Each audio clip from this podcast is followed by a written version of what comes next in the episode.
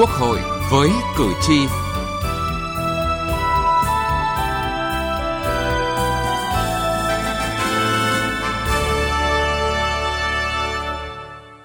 Thưa quý vị và các bạn, những ngày này, nhiều đoàn đại biểu Quốc hội trên cả nước đã tổ chức tiếp xúc cử tri để chuẩn bị cho kỳ họp thứ 5 Quốc hội khóa 15, dự kiến sẽ khai mạc vào ngày 22 tháng 5 tới đây.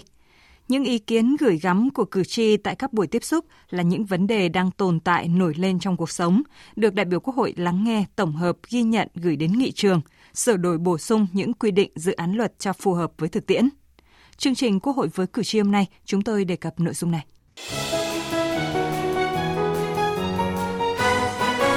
Cử tri lên tiếng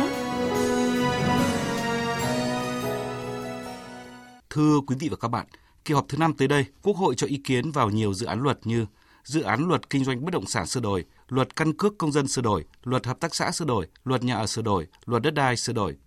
Tại các buổi tiếp xúc cử tri, nhiều người dân đã đóng góp ý kiến để sửa đổi bổ sung hoàn thiện các dự án luật này. Cử tri Nguyễn Trí Tổng ở Đà Nẵng bày tỏ quan tâm đến việc Quốc hội nghiên cứu và sớm thông qua những dự án luật quan trọng như luật đất đai sửa đổi, luật kinh doanh bất động sản sửa đổi.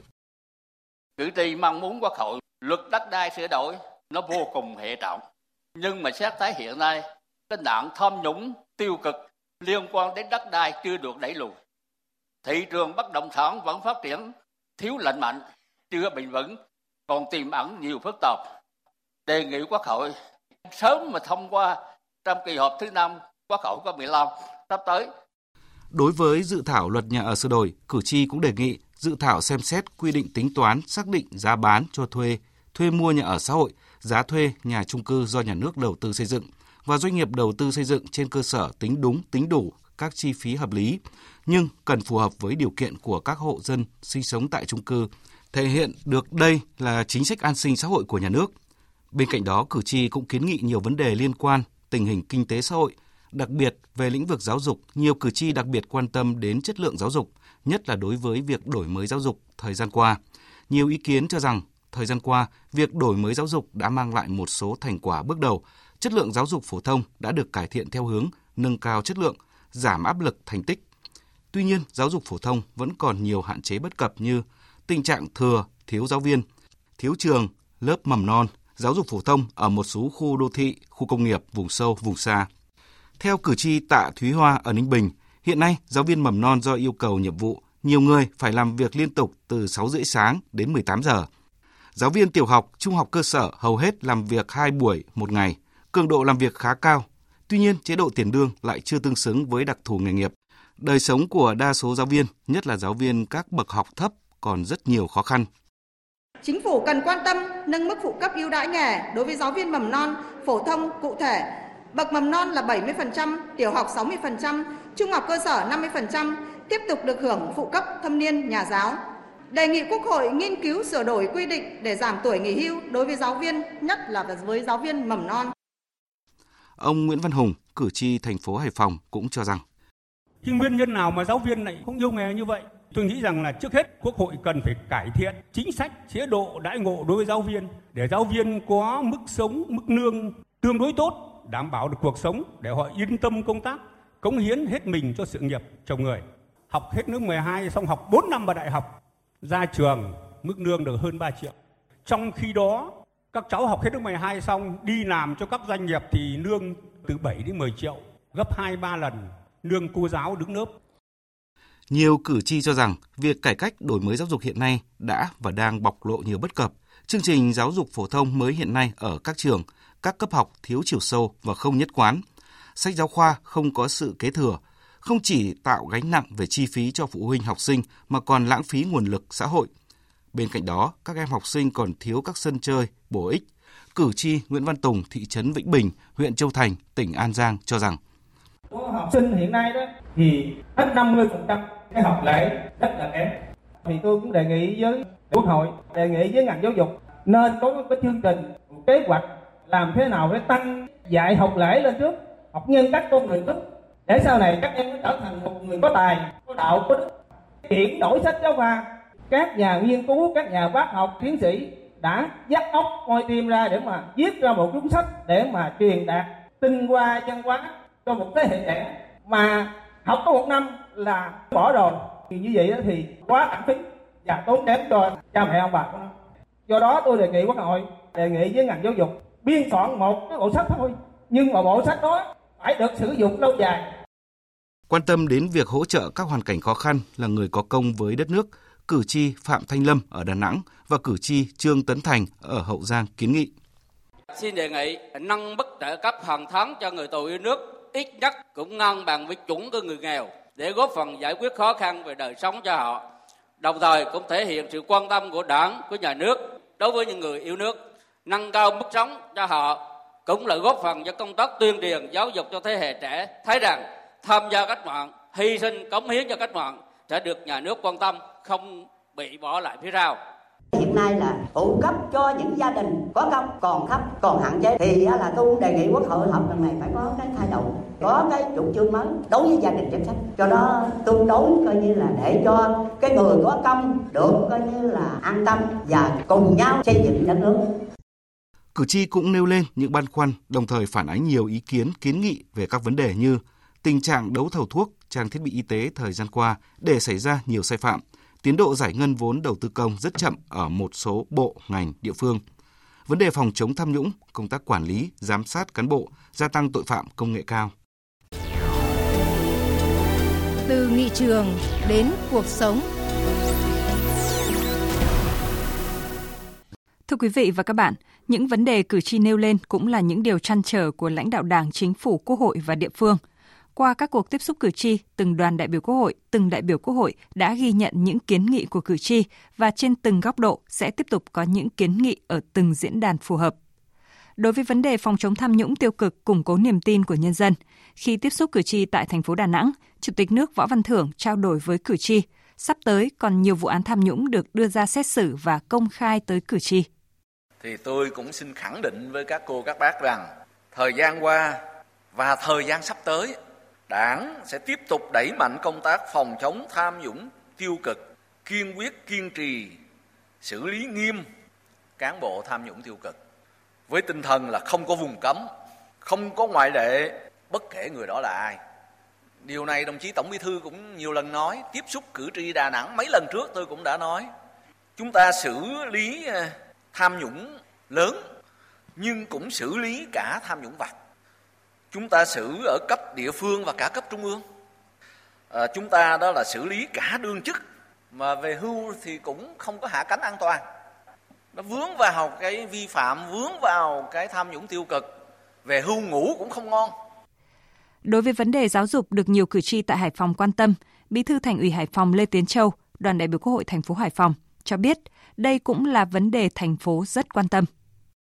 Hải Phòng rất nhiều cái để tự hào. Nhưng mà riêng về lĩnh vực giáo dục chúng ta là truyền thống đất học. Nhưng chúng tôi thống kê lại từ ngành giáo dục của Hải Phòng thì cái trường điểm á, đạt chuẩn quốc gia đó lại thấp hơn các địa phương có điều kiện kinh tế xã hội bằng hoặc thấp hơn chúng ta. Sắp tới mình phải tính toán lại chỗ này. Đội ngũ giáo viên thì bây giờ bỏ việc nhiều đầu vào của các khoa sư phạm các trường sư phạm thì lại đang hụt thì đây cũng là một cái mà thành phố phải quan tâm. Trước tình hình một số dịch bệnh, nhất là dịch bệnh COVID-19 có xu hướng gia tăng trở lại, Phó Chủ tịch Thường trực Quốc hội Trần Thanh Mẫn chia sẻ với cử tri khi tiếp xúc tại Hậu Giang. Dịch COVID-19 có chiều hướng diễn biến phức tạp nhưng người dân còn tâm lý chủ quan. Hiện nay tôi nói là cái phòng bệnh phải thường xuyên rửa tay sát khuẩn, đeo khẩu trang đảm bảo các cái quy định của Bộ Y tế chúng ta không được chủ quan với cái dịch Covid-19 này. Vấn đề phụ cấp ưu đãi cho nhân viên y tế cơ sở trong thời gian chống dịch theo Nghị định 05 của Chính phủ được nhiều cử tri Bắc Ninh kiến nghị cũng nhận được sự quan tâm của Bộ trưởng Bộ Y tế Đào Hồng Lan, đoàn đại biểu Quốc hội tỉnh Bắc Ninh. Đây là chỉ dành cho những đối tượng làm trực tiếp, nhân viên y tế làm trực tiếp đối với công tác làm y tế dự phòng và y tế cơ sở. Thế còn đâu kiến nghị của đại biểu về các cái chính sách chế độ với dân số thì ờ, chúng tôi xin được ờ, ghi nhận à, bởi vì hiện nay thì đây không phải là cái chế độ duy nhất mà hiện nay Bộ Y tế đang trình với Ban Bí thư Trung ương Đảng một cái chỉ thị về vấn đề phát triển hệ thống y tế cơ sở trong cái tình hình mới. Thì trong đó có đề cập đến rất nhiều các cái nội dung về y tế dự phòng và y tế cơ sở. Trong đó có các quy định chúng tôi cũng đang rất mong muốn là ban bí thư cho phép là có những cái chế độ để làm sao giải quyết những cái khó khăn chung cho cái đội ngũ y tế ở dưới cơ sở. Trong đó có cả cái đội ngũ y tế làm, đội ngũ làm công tác dân số cử tri Bình Thuận phản ánh tình trạng nhiều tàu cá của ngư dân đang gặp khó khăn khi thực hiện đóng tàu theo Nghị định số 67 của Chính phủ. Nhiều người lâm vào cảnh nợ nần không có khả năng trả nợ. Phó Chủ tịch Quốc hội Nguyễn Đức Hải cho biết, đoàn đại biểu Quốc hội sẽ tổng hợp để báo cáo tại kỳ họp thứ 5 của Quốc hội tới. Trách nhiệm mà chúng tôi thế trao đổi với các cơ quan liên quan để đề nghị chính phủ xem tháo gỡ những cái vấn đề này, làm sao mà uh, nó đã ờ, chưa hiệu quả có cái gì cho nó thay thế hoặc là nó tiếp tục nó quay vòng nào để làm sao mà ta vẫn phải bám biển rồi tiếp tục phải hỗ trợ ngư dân từ nay cho đến kỳ họp thứ 5 dự kiến khai mạc vào ngày 22 tháng 5 tới đây, các đoàn đại biểu Quốc hội tiếp tục tổ chức tiếp xúc cử tri để lắng nghe, tiếp nhận những ý kiến kiến nghị của cử tri gửi đến kỳ họp.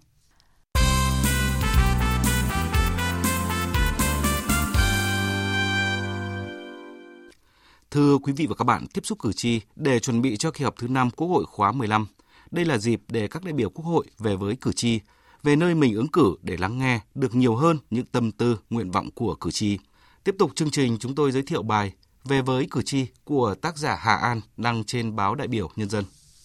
Mỗi đại biểu Quốc hội sau khi được cử tri tín nhiệm đều có trách nhiệm liên hệ chặt chẽ với cử tri, chịu sự giám sát của cử tri, thường xuyên tiếp xúc với cử tri,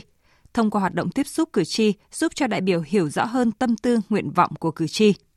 Qua theo dõi những cuộc tiếp xúc cử tri những ngày qua, nhiều vấn đề dân sinh chăn trở đã được cử tri phản ánh đến đại biểu Quốc hội. Có nơi tiếp xúc, cử tri phản ánh còn thiếu nước sạch trầm trọng, có nhiều tuyến đường giao thông trên địa bàn có tỷ lệ chiếu sáng thấp, tiềm ẩn gây mất an toàn giao thông. Tiếc rằng, kiến nghị để có được hệ thống chiếu sáng của cử tri dù đã hơn 10 năm qua nhưng vẫn chưa được giải quyết. Cũng có nơi cử tri đã kiến nghị với các đại biểu Quốc hội, các cơ quan hữu quan cần đẩy nhanh tiến độ cấp giấy chứng nhận quyền sử dụng đất. Đó còn là câu chuyện rác thải mà người dân kêu mãi vẫn chưa được giải quyết rốt ráo, gây ô nhiễm môi trường. Trên cơ sở đó, cử tri kiến nghị các cơ quan quan tâm giải quyết xử lý tình trạng ô nhiễm môi trường, sớm cung ứng xe gom rác cho các thôn để vận chuyển rác thải sinh hoạt đi xử lý, bảo đảm vệ sinh môi trường. Để bảo đảm ổn định tâm lý cho giáo viên, cần có chủ trương khảo sát xây dựng chiến lược phát triển đội ngũ nhà giáo, bảo đảm tính lâu dài. Quan tâm tới chế độ chính sách đối với nhà giáo, đặc biệt là giáo viên vùng sâu vùng xa.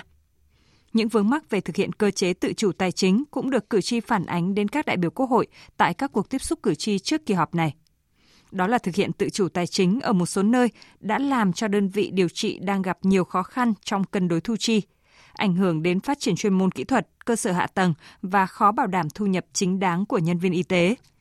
Những bất cập trong công tác đấu thầu, mua sắm thuốc và tư y tế dẫn đến thiếu thuốc cục bộ, nhất là thuốc hiếm để chữa bệnh cho người dân.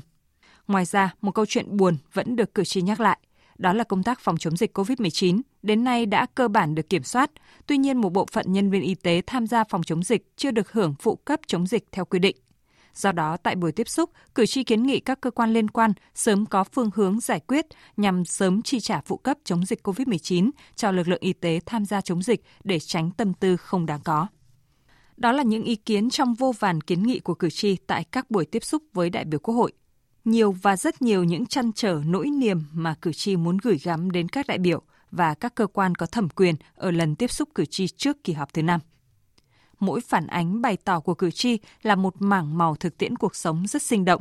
mà mỗi lần được trở về với cử tri, đại biểu sẽ được lắng nghe rõ hơn, thấu hiểu rõ hơn. Những kiến nghị của cử tri sẽ được các đại biểu chắt lọc để mang đến nghị trường – Thực tế cho thấy nhiều quyết đáp của Quốc hội, nhiều chính sách quy định đã được sửa đổi bổ sung cho phù hợp với thực tiễn, đều bắt nguồn từ những cuộc trở về với cử tri như thế. Đến đây chúng tôi xin kết thúc chương trình Quốc hội với cử tri hôm nay. Chương trình do biên tập viên Thu Huyền biên soạn. Cảm ơn quý vị và các bạn đã quan tâm theo dõi.